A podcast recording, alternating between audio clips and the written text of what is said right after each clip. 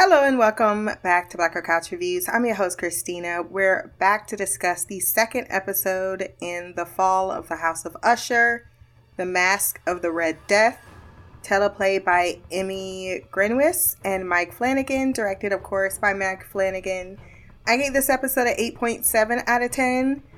I was very intrigued on what was happening in the present and a little less engaged on what was happening in the past, but I do know that that is important information on why things are happening currently. But other than clearly Madeline is the devil on Roderick's shoulders, I think that there's something to be said about how their futures very much stemmed from the bastardry of being the cast off of the CEO of this company that they kind of feel in a certain way is their birthright.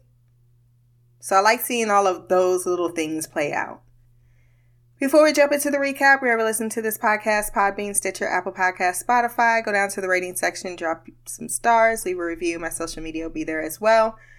If you want to send feedback, blackgirlcouch at gmail.com or you can leave a comment below. 1979, the young Dupin is taking photos of a grave robbed of its corpse, but not its valuables. He is chased off by an officer as he is not legally one, but a fraud investigator. If he was in a couple of centuries earlier, the body would in fact be what people were after because grave robbing was for scientific and medical purposes and, and financial gain. He has found five bodies taken after a recent forgery was found for a client where her consent to a drug trial was not made with her permission, and it may be the result of her death. Since clearly there is a fraud going on, he decided to get his hands dirty and go out in the field. However, impersonating an officer is kind of a big deal, so his boss being upset about it is valid. Him saying, I've had issues with you people in the past definitely started a trigger. But then he responded, the whole damn office is still white as cream cheese in case you're worried we're invading. but that is not what his boss is concerned about. Yes, I've noted your skin color, but you got this thing called a hero complex. Dupin rebuttals the people in charge of making us healthy, make us sick, we cheat the dying, we fleece the poor, promote the racist, let the demons run amok. Hey, BBI At that moment, I was kind of on his boss side. Like, you know what? I punched in from nine to five. If you want to be a crusader, that is fine, but you are not in the right department. Clearly, you intend to fix the world's problems all by yourself. He asked if he were to ever somehow win this morality war and he could sit across from all the concentrated evil, what would he say?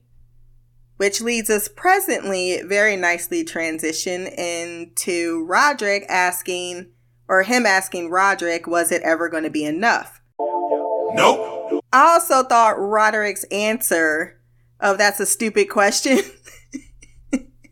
was another moment of why am I siding with the bad guys or the the people I'm supposed to be on the other side of. But yeah, of course it's never going to be enough. As long as there there's problems in the world, our brains are mechanically built to solve them and then as long as that's occurring, you're going to have that small percentage that is going to try to exploit, manipulate all of that for their own gain.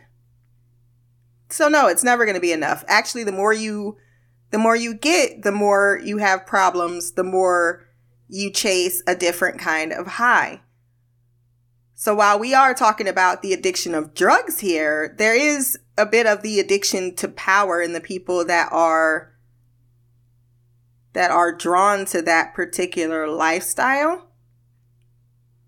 Ligodone or ligodone is something that has caused many young people not understanding its risk to become addicted to it, as well as other drugs from the company that turn into gateway drugs to heroin.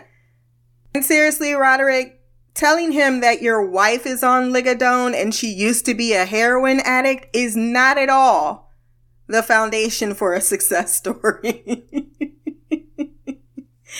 but after seeing the ghost of we now know his son, the apparition of him, he says, Well, we're not here to debate the ethics of my sins, but to discuss how the death of his children are indeed his fault. Though poignantly, your actions with your company, you seem to, Roderick, that is, consider almost like I don't have to account for these sins because these sins are simply that of the world and you're trying to change it and yet you're you're kind of naive to the idea that people like me don't pay but it also could be the reason why he's given this confession Perry was the first of his children to go, defined as first and foremost crazy. He wakes amidst an orgy before threatening his friend with a fork to the gullet for allegedly taking his eggs. And while I can understand certainly the need to want to murder when you go into the refrigerator and what you put there is no longer there, eh, it was a bit much, bit much. He later finds them after some actual looking, something kids don't tend to do. Where's my thing? Did you look over there? I swear I looked in this room. I swear. Then why is it literally, I came in here for less than 30 seconds and I found it? The fuck is wrong with your eyeballs? He thinks he dodged a bullet with his dad not investing in his idea because the minute you get his approval with this loan, you fall under his thumb. He gets a text from Dickwad, aka Frederick, because he's supposed to be at a meeting shadowing him. He shows up late. There's six attorneys in there that are indicting them on the the codes for these buildings because they all are not where they should be. There's chemicals there. There's uh, potential oh, what do they call that? Penetrating the the dirt, the ground, so it could possibly poison the water around it. Just a lot of bad things. Can you get them demolitioned?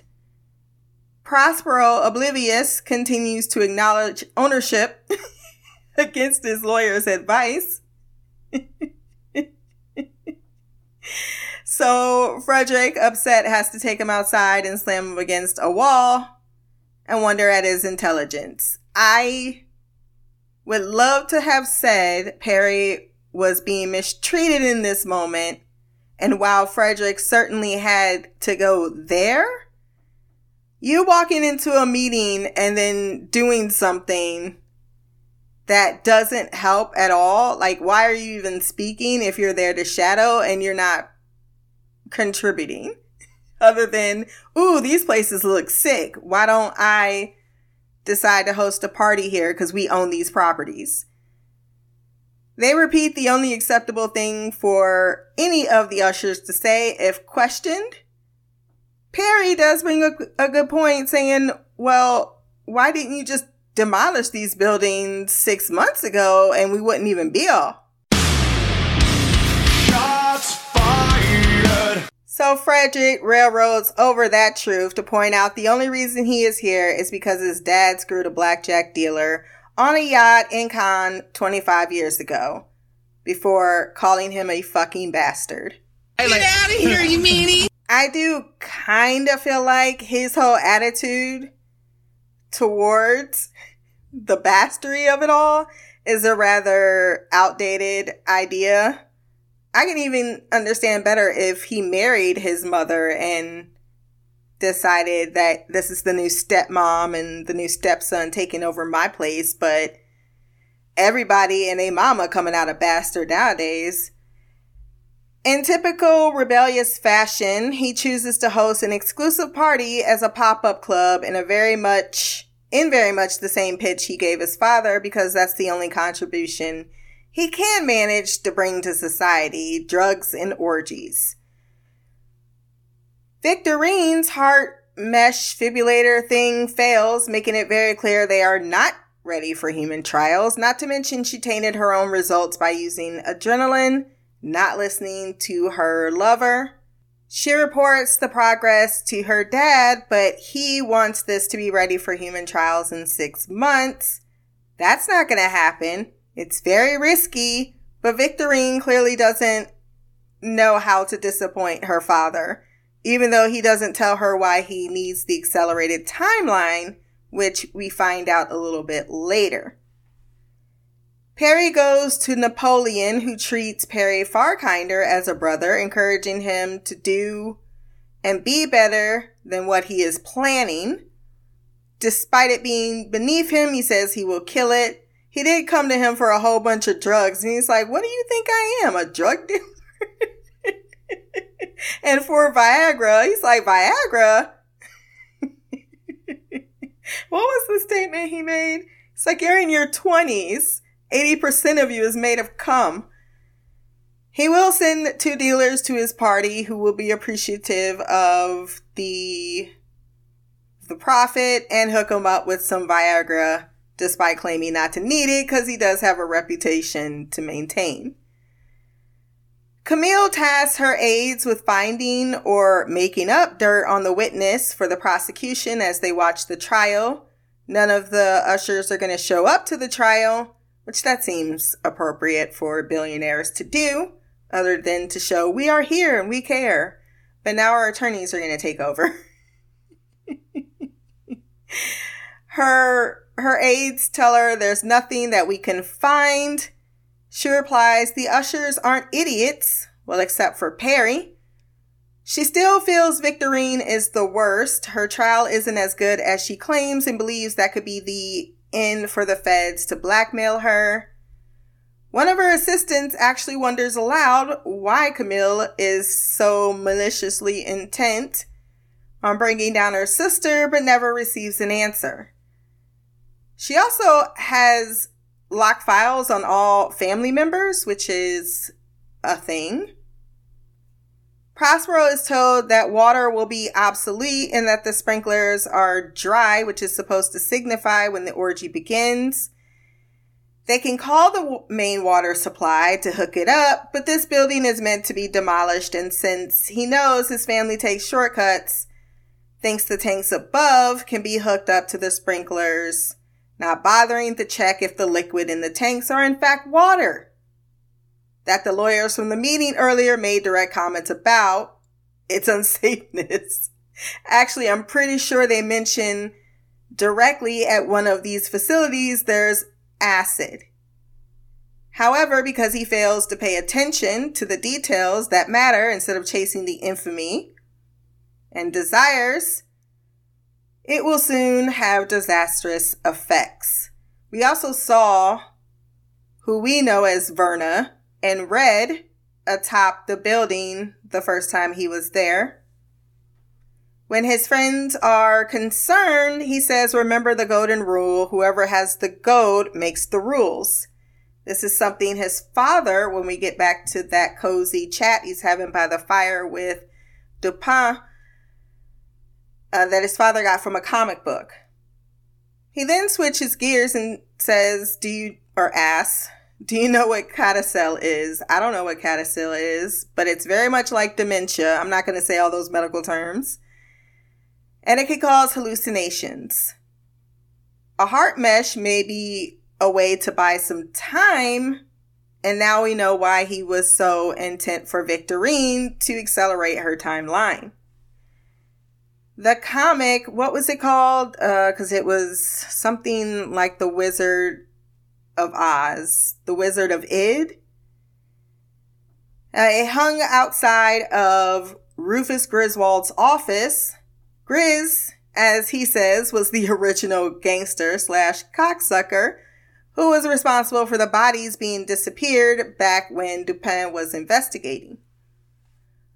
Roderick pitches back in 19 don't ask me. I didn't catch the the actual year. I want to say 1980 or 1979. Actually, it was 1979 because that's when the bodies were disappearing themselves. And yeah, he did reference I've been having a really hard time with this drug trial. Roderick pitches Ligodone to Grizz as a reformulated opiate that can eradicate all levels of pain and everything in between. It's not addictive. It's a great pitch. The idea that we are, we can be creating something that's a miracle drug. You're the messiah, you know, all the gracing of his ego.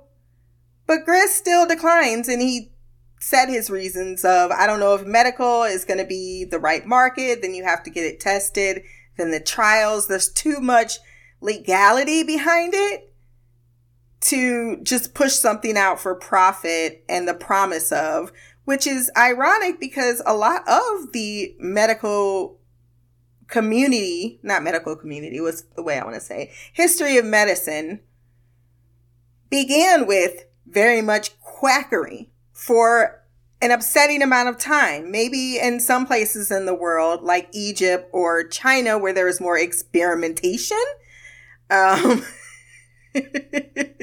and actual scientific method behind trying to find certain things. Like the Egypt Egyptians were really good at um, stopping pregnancy, whereas in China they were doing surgery and shit at the time where European history was all talking about the femurs and humors, not the femurs, the humors and shit.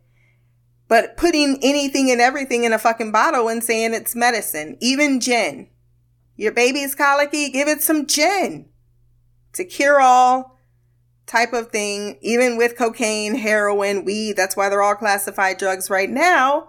It's because we didn't have all those things in place so him being upset that oh man, we got to play by the rules. It's it's um a little bit of irony considering it is a rather recent bit of our medical history and still manages to have all of these cracks.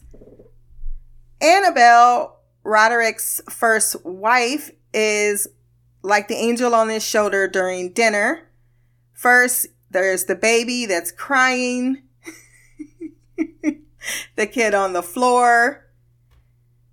But then they have dinner and while he's he told him first when he came in he didn't get the pitch. She's all like, we have children, we have ourselves, we have our family, we have our health. Maybe it's time to move on to something else. Money isn't everything, something Madeline absolutely doesn't think so. She tells her brother Rufus will help them or they will go through him and leave him behind because there is no such thing as a setback. And you can definitely hear the words in that pitch that her brother did. Like, totally, she was on top of that, right? I think there's something with Madeline because she said she quit her job too because she has an investment in algorithms and how they're the future, how they be put in computers. She's way ahead of her time, but she's given none of the credit and she doesn't want to settle for anything. She's already talking about mimicking human consciousness and immortality. But even so, all of her brilliance has to be, or has been, at least up until this point that I can see, filtered through that of a man. Presently, Madeline speaks with her granddaughter Lenore, who has taken part of her questionnaire for the past four months, as currently she is trying to duplicate consciousness into a clone AI, with Lenore being her test subject. She is also a bit obsessive with immortality as she collects artifacts from Egypt to celebrate its homage to life after death. I think that both things in their childhood shaped these twins. Her mom rising apparently from the dead to take revenge against the man that hurt her. Uh, was she dead? Was she not dead? And then you have Roderick, who saw his mom in so much pain, his initial contribution to the world is to make sure people don't have to suffer like his mom did. Pym interrupts and believes that Perry may be hiding something due to his bank accounts being reduced with the amount of money he's taking out, but his spending has increased, meaning he's getting an influx in cash. And while the child bride, as she's called, is being investigated, she is only co signed on Roderick's accounts, which is typical when you have an infant as your wife.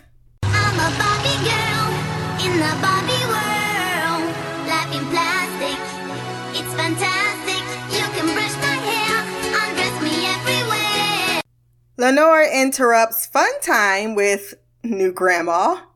She's like, no, never. I'll kill you. And is encouraged by grandpa. Let me get us some pizzas. Oh, you just got a chef in the kitchen downstairs? That must be nice. And get to know each other. Grandma looks more into video games than the child that should be into video games. She asks how she and Grandpa met. She got into a car wreck, lost her leg, shattered a lot of bones inside of her body. However, she was conscious and in love with the drug he invented so when he came and saw her and told her as much, she offered to blow him right then and there, and that's that's how baby dolls are made.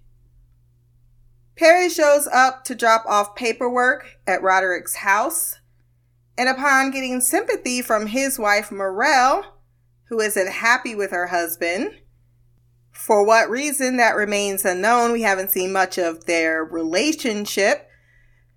But he calls her a fiery woman that should reconnect by coming to his party.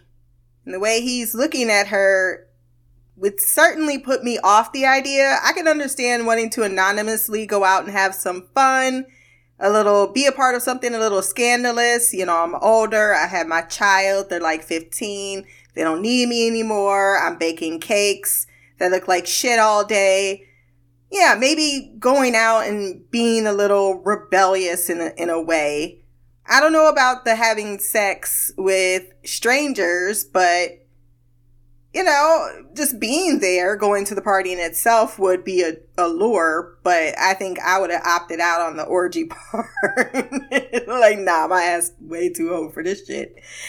Tamerlane and Bill look to be about to have a romantic dinner but it turns out that girl that she canceled last week or yesterday is a prostitute that looks very much like her because she's like, How do you like the wig? How do you like the dress? Yes, you, you made yourself look exactly like me.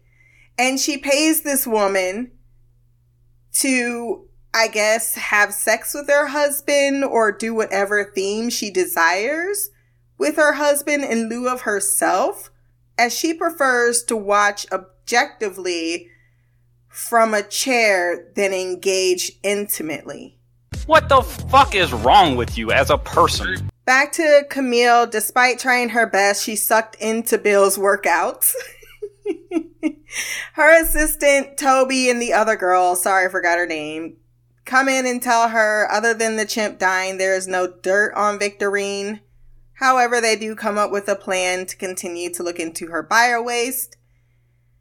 When Camille saw the place, Rue, where they do their experiments, she thought it was a zoo when she was younger.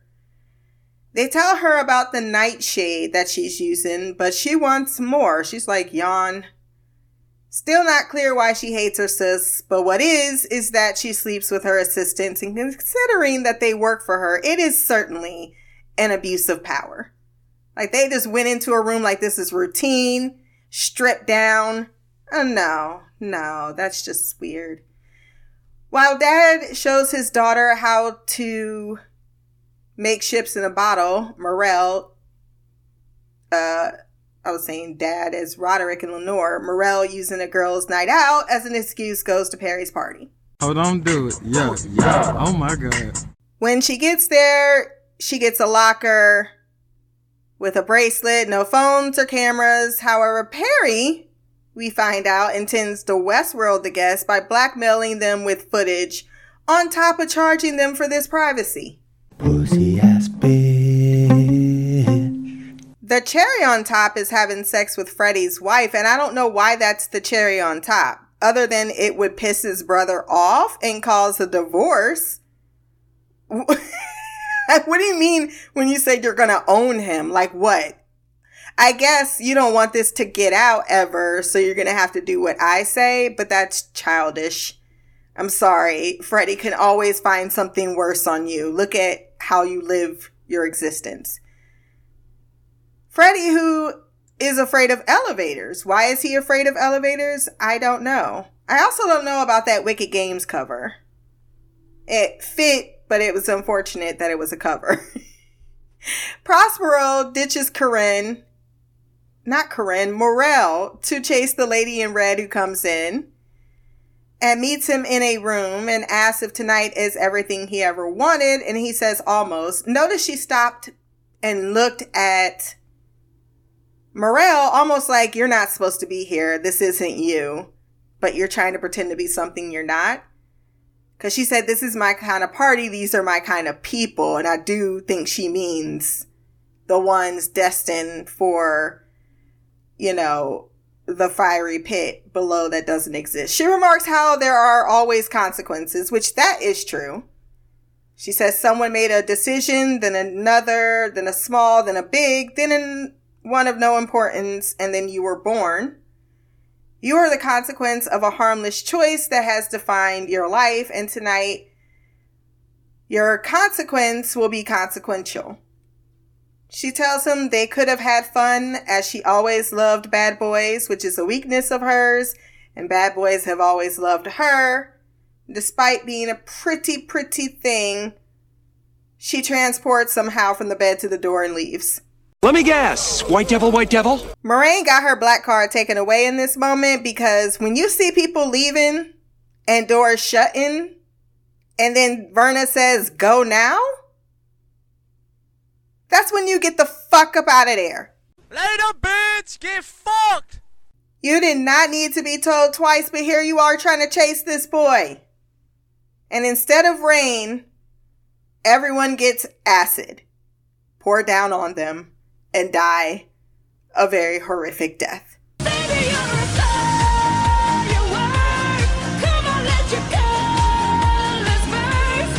The episode ends with Verna kissing him farewell before putting the mask she herself had on on his face. And it was a pretty gruesome scene with all of the fleshy melted bodies all around them. You could hear some people still alive, but probably traumatized. Is Morelle dead as well? Because that is absolutely her fault. I would have made a beeline. I'm like, oh no, because one, I can't stand being shut in. I think that's one of the biggest death traps in clubs and club disasters that I watch all the time. Okay, so when I go, every time I went even out to a club, it has to be a venue where I know that there are plenty of exits and not being like, like in a place or somewhere where it's very hard to get to. Nope, not interested in that. So that is my review of this episode, a really good one. The person that made the deal had to be Roderick. But was it what you have to give up your kids? That would be fucked up. Um, but as long as Lenora is safe, because she is just the sweetest, kindest person thus far, he did say you're two of my favorite people, his granddaughter and his new wife that happen to be the same age. I'm not never. That's why I can't look at Leonardo DiCaprio.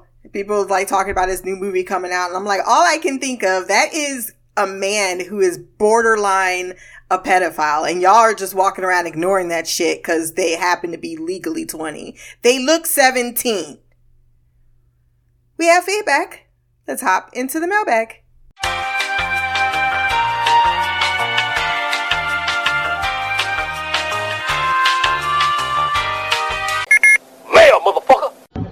What up, Cena? This is Mimi. Here's my feedback for The Fall of the House of Usher, episode 2 of season 1. I don't know if saying the season is necessary since it's a mini series. So I'm just to say episode 2. Um, I just finished listening to your first um, podcast for this.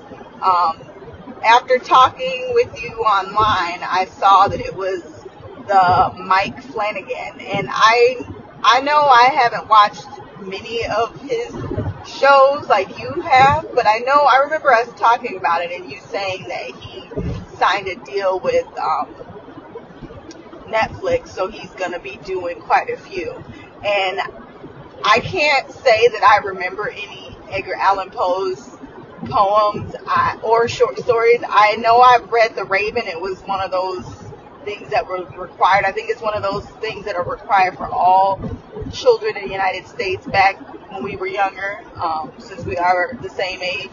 Um, I, I remember The Raven slightly. Like, I haven't read it recently, so, you know, this is like 25, 30 years ago that I'm thinking about the poem. So I'm not even going to pretend to know. Um, I know that I've heard a couple of names from, like, in the episodes one and two, like Lenore. I know that's a name from something, and Annabeth is from something. I recognize those names from poems or short stories. I don't know if, if I think they're considered short stories. I don't know, but I don't. I can't say that I know anything about this fall of the House of Usher. So I'm going in blind per usual. Um, but I know um, I did watch the Midnight Mass and I really liked it, and it was spooky. I can do spooky stuff. I just can't do scary stuff. Um, like you know things like Saw. Um, I I can't do you know those like that that Nun movie that recently came out, the Nun or whatever, or you know, I I I don't even want to think about all the movies that my son be trying to get me to see, and I'm not gonna do. I don't think I'm as bad as Shy. I can do gore, um, and I I don't mind jump scares every now and then. I just can't do horror like terrifying. Like the object of this movie is to terrify me. I can't do it. Um, I learned my lesson a long time ago with Candyman when I was younger. I can't do it. Um, and I'm not gonna. Things like that I can't do. But this show, I think I can handle because, like I said, Midnight Mass wasn't too bad. They had some some scary moments, but it wasn't so scary that it like took away from my enjoyment. So so far, I am really enjoying this um this series. You know, episodes one through two, but I don't know what is going on lately, but lately Darren's been watching shows that I watch. And I think it's probably because, you know, we haven't gotten anything new and we're probably not going to get anything new until I would say the later half of 2024. I feel like this might be the first television season when all the new shit comes out in the summer. But, you know, we'll see. Um, I hope the actors get the money that they deserve. And these CEOs are so stupid. You really think that withholding this is going to benefit you in the long run? What do they have to lose? Like they're not working. And one thing I think rich people can't comprehend is that when you're broke, you're used to being broke. So being broke in in a sense where you're fighting for something that is going to potentially get you more money is is going to be worth it in the end. Um, poor people are resourceful. I know y'all can't comprehend not having money, but broke people have been there. And the actors that are affected by this, I feel like the majority of them are poor and working class. And they have jobs. And they've been had jobs. So what do they have to lose? That's neither here nor there. Um, the first thing I want to say is just my theory. I was with you when I was watching episodes one and two.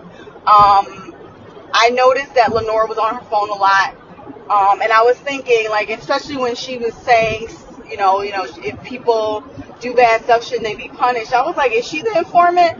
I'm not sure how old she's supposed to be, because that actress has a face that, depending on how old they want her to be, she could be young or old. Um, so I, I don't know. Is she supposed to be 16 or is she supposed to be 19? I have no idea. But if she is a minor, any kind of like dis- non-disclosure she signs wouldn't be binding um, because she is a minor. But now I'm starting to think that maybe it's not her. I was thinking that it might be Madison. And the only reason I say that is because she was handing out those non-disclosures, and she was like, "We have to sign," but we didn't see her sign. Um, we're we're just supposed to assume that she already did. And granted that you know I could understand like people would be like, "Well, why would she do it?" The whole pharmaceutical thing was Roderick's idea, not Madison. She was more into the science because she's very very smart and her talking with uh, Lenore, having her like that journaling thing, and her like talking about that AI thing is gonna change the world. I could see her feeling some kind of way about this pharmaceutical aspect ruining the reputation of the company and of potentially affecting something that she's been working on her entire career. Um, and you know, I don't know. It just she is smart enough that she would be able to get away with it because it's it's clear one thing's for sure. You know, in this um, so far in these last two episodes is that Madison is the brains behind the operation.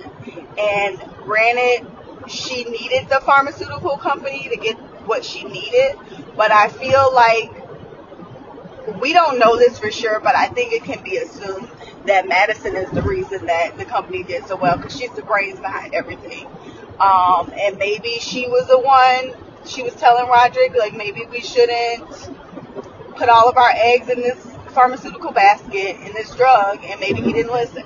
I don't know, but I do think that it would make sense for her, her to be the one because how would Roderick find out? He has his kids pitted against each other and it was it's easy for Madison to just co-sign. Yeah, it is your kids.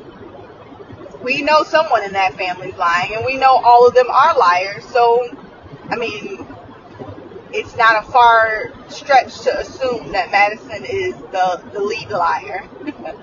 um, but let's get into this episode too. I, I I don't really need to talk about one um, because there was enough into that will get me to my 10 minutes and I am going to try and make this short um, because I've been sending long ass feedbacks lately, and I'm trying to do better.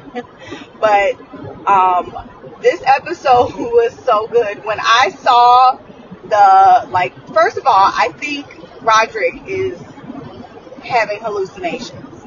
Um, I don't know how um, much that man drinks, but I will say that if he's a drunk, like his pappy, it's possible that he, you know, he's having hallucinations um, with his dementia. Because sometimes narcotics and alcohol can cause hallucinations with old, the elderly. And even though that man is married to a child bride who apparently was a heroin addict and probably worships him because of the drug that he created that kept her pain free that's that's a discussion for another time. Um,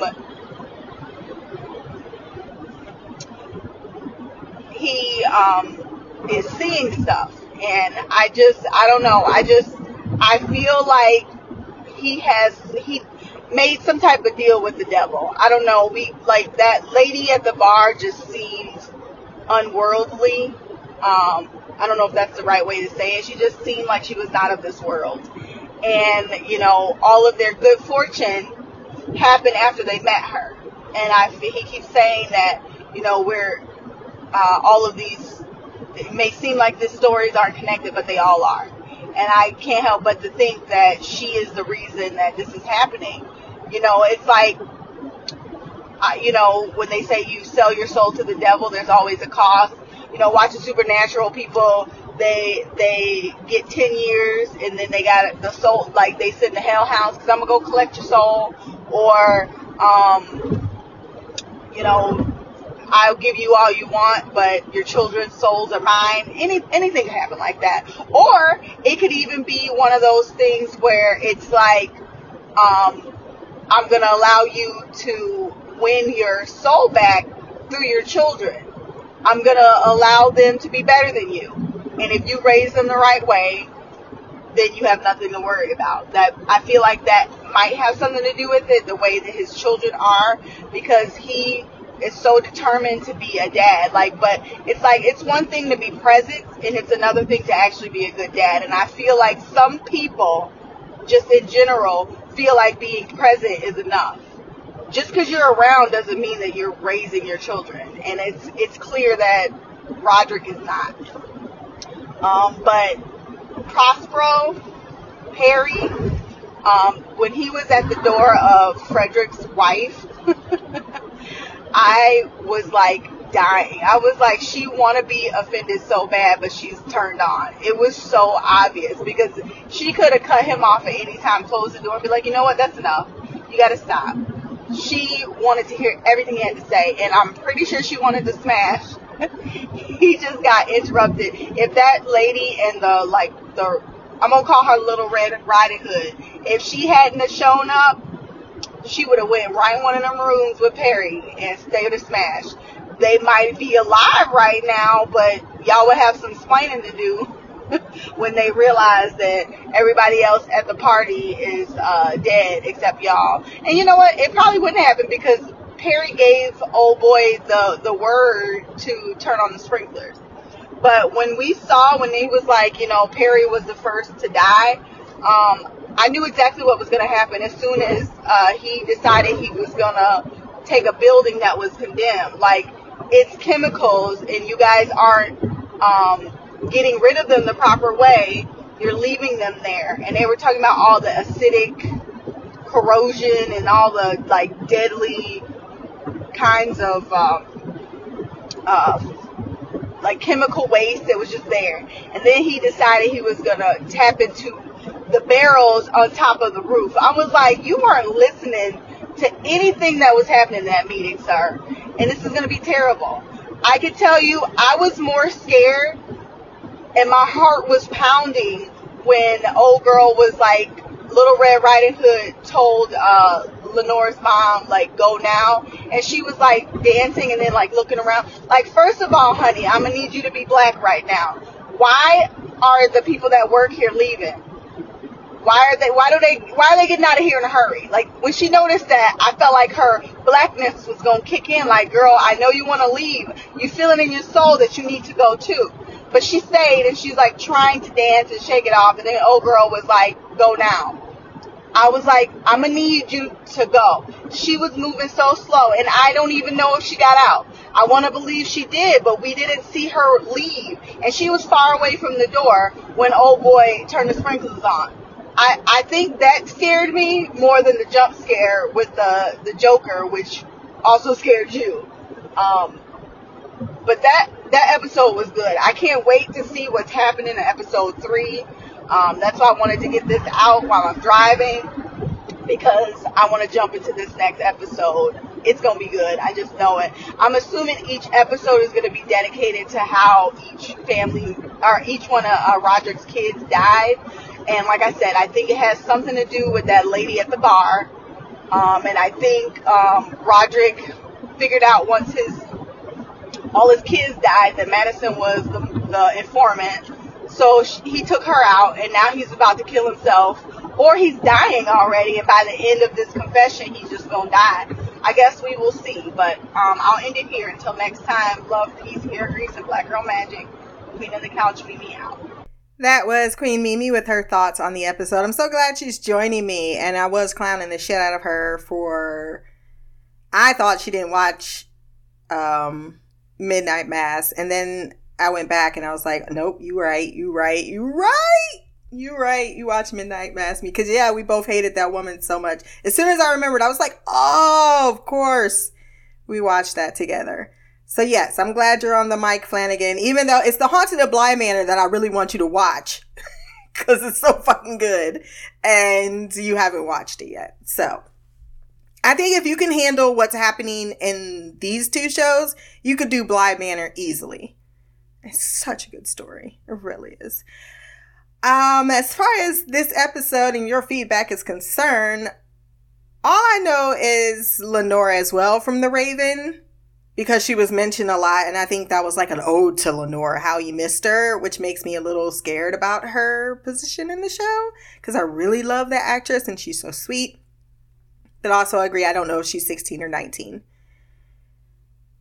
Um, it could be Madeline. You know what? I didn't even think about that because she's the one no one would expect. Maybe she's tired of being behind the man. Maybe Roderick, it's his time and something had to give because she asked about what was going on with him. And he clearly didn't want to tell her that he's dying. And he seems like he shares everything with her. And she's the one that's in charge of finding out the mole. So, no, that's actually a really good call out that it's actually the one you would least expect it to be. Agree, I think his Roderick's visions are due to his dementia and not supernatural, but I think that also agree that Verna, whoever that is, or you call it Little Red Riding Hood, is is definitely something supernatural. I mean, just look how she got on that bed and then at that door. Like, we didn't watch you get off the bed, ma'am. How the fuck did you get over here? We didn't even watch you really make your way to a bed. You just kept popping up over, over the place. And then after the acid, you're just to come out, walk through the acid like it's no problem. Uh, I also, I see we're on the same page in regarding the soul exchange, something she did, because she even mentions it in this episode. A decision was made, a big decision, and it affected your life. So my guess is the kids are taken out because of the the things that or for whatever they exchanged for for this but that's actually really fucked up. Like oh by the way your kids are gonna die. Oh oh. And it's not even like he didn't already have two kids. At the time he would have been making this deal with the devil. So yeah let me just consign them to death.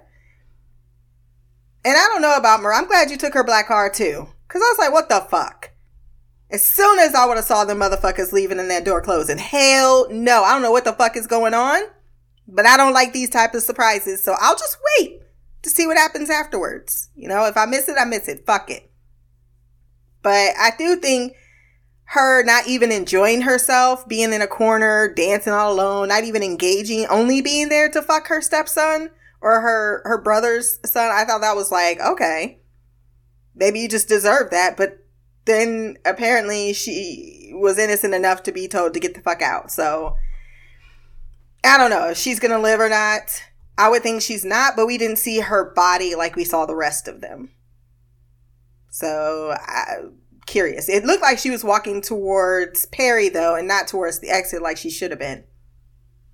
I'm glad you're enjoying the show. I'm excited to get into episode three too. I told, I knew I was gonna love the show. I knew I was gonna be highly engaged. I knew I was gonna want to blow through it. So yeah, it's definitely two times on the schedule this week. Can't wait to get to the episode three. If you want to send feedback, blackgirlcouch at gmail.com, or you can leave a comment below. My social media will be there as well. Like, share, subscribe. Until the next time, peace, hair grease, and black girl magic.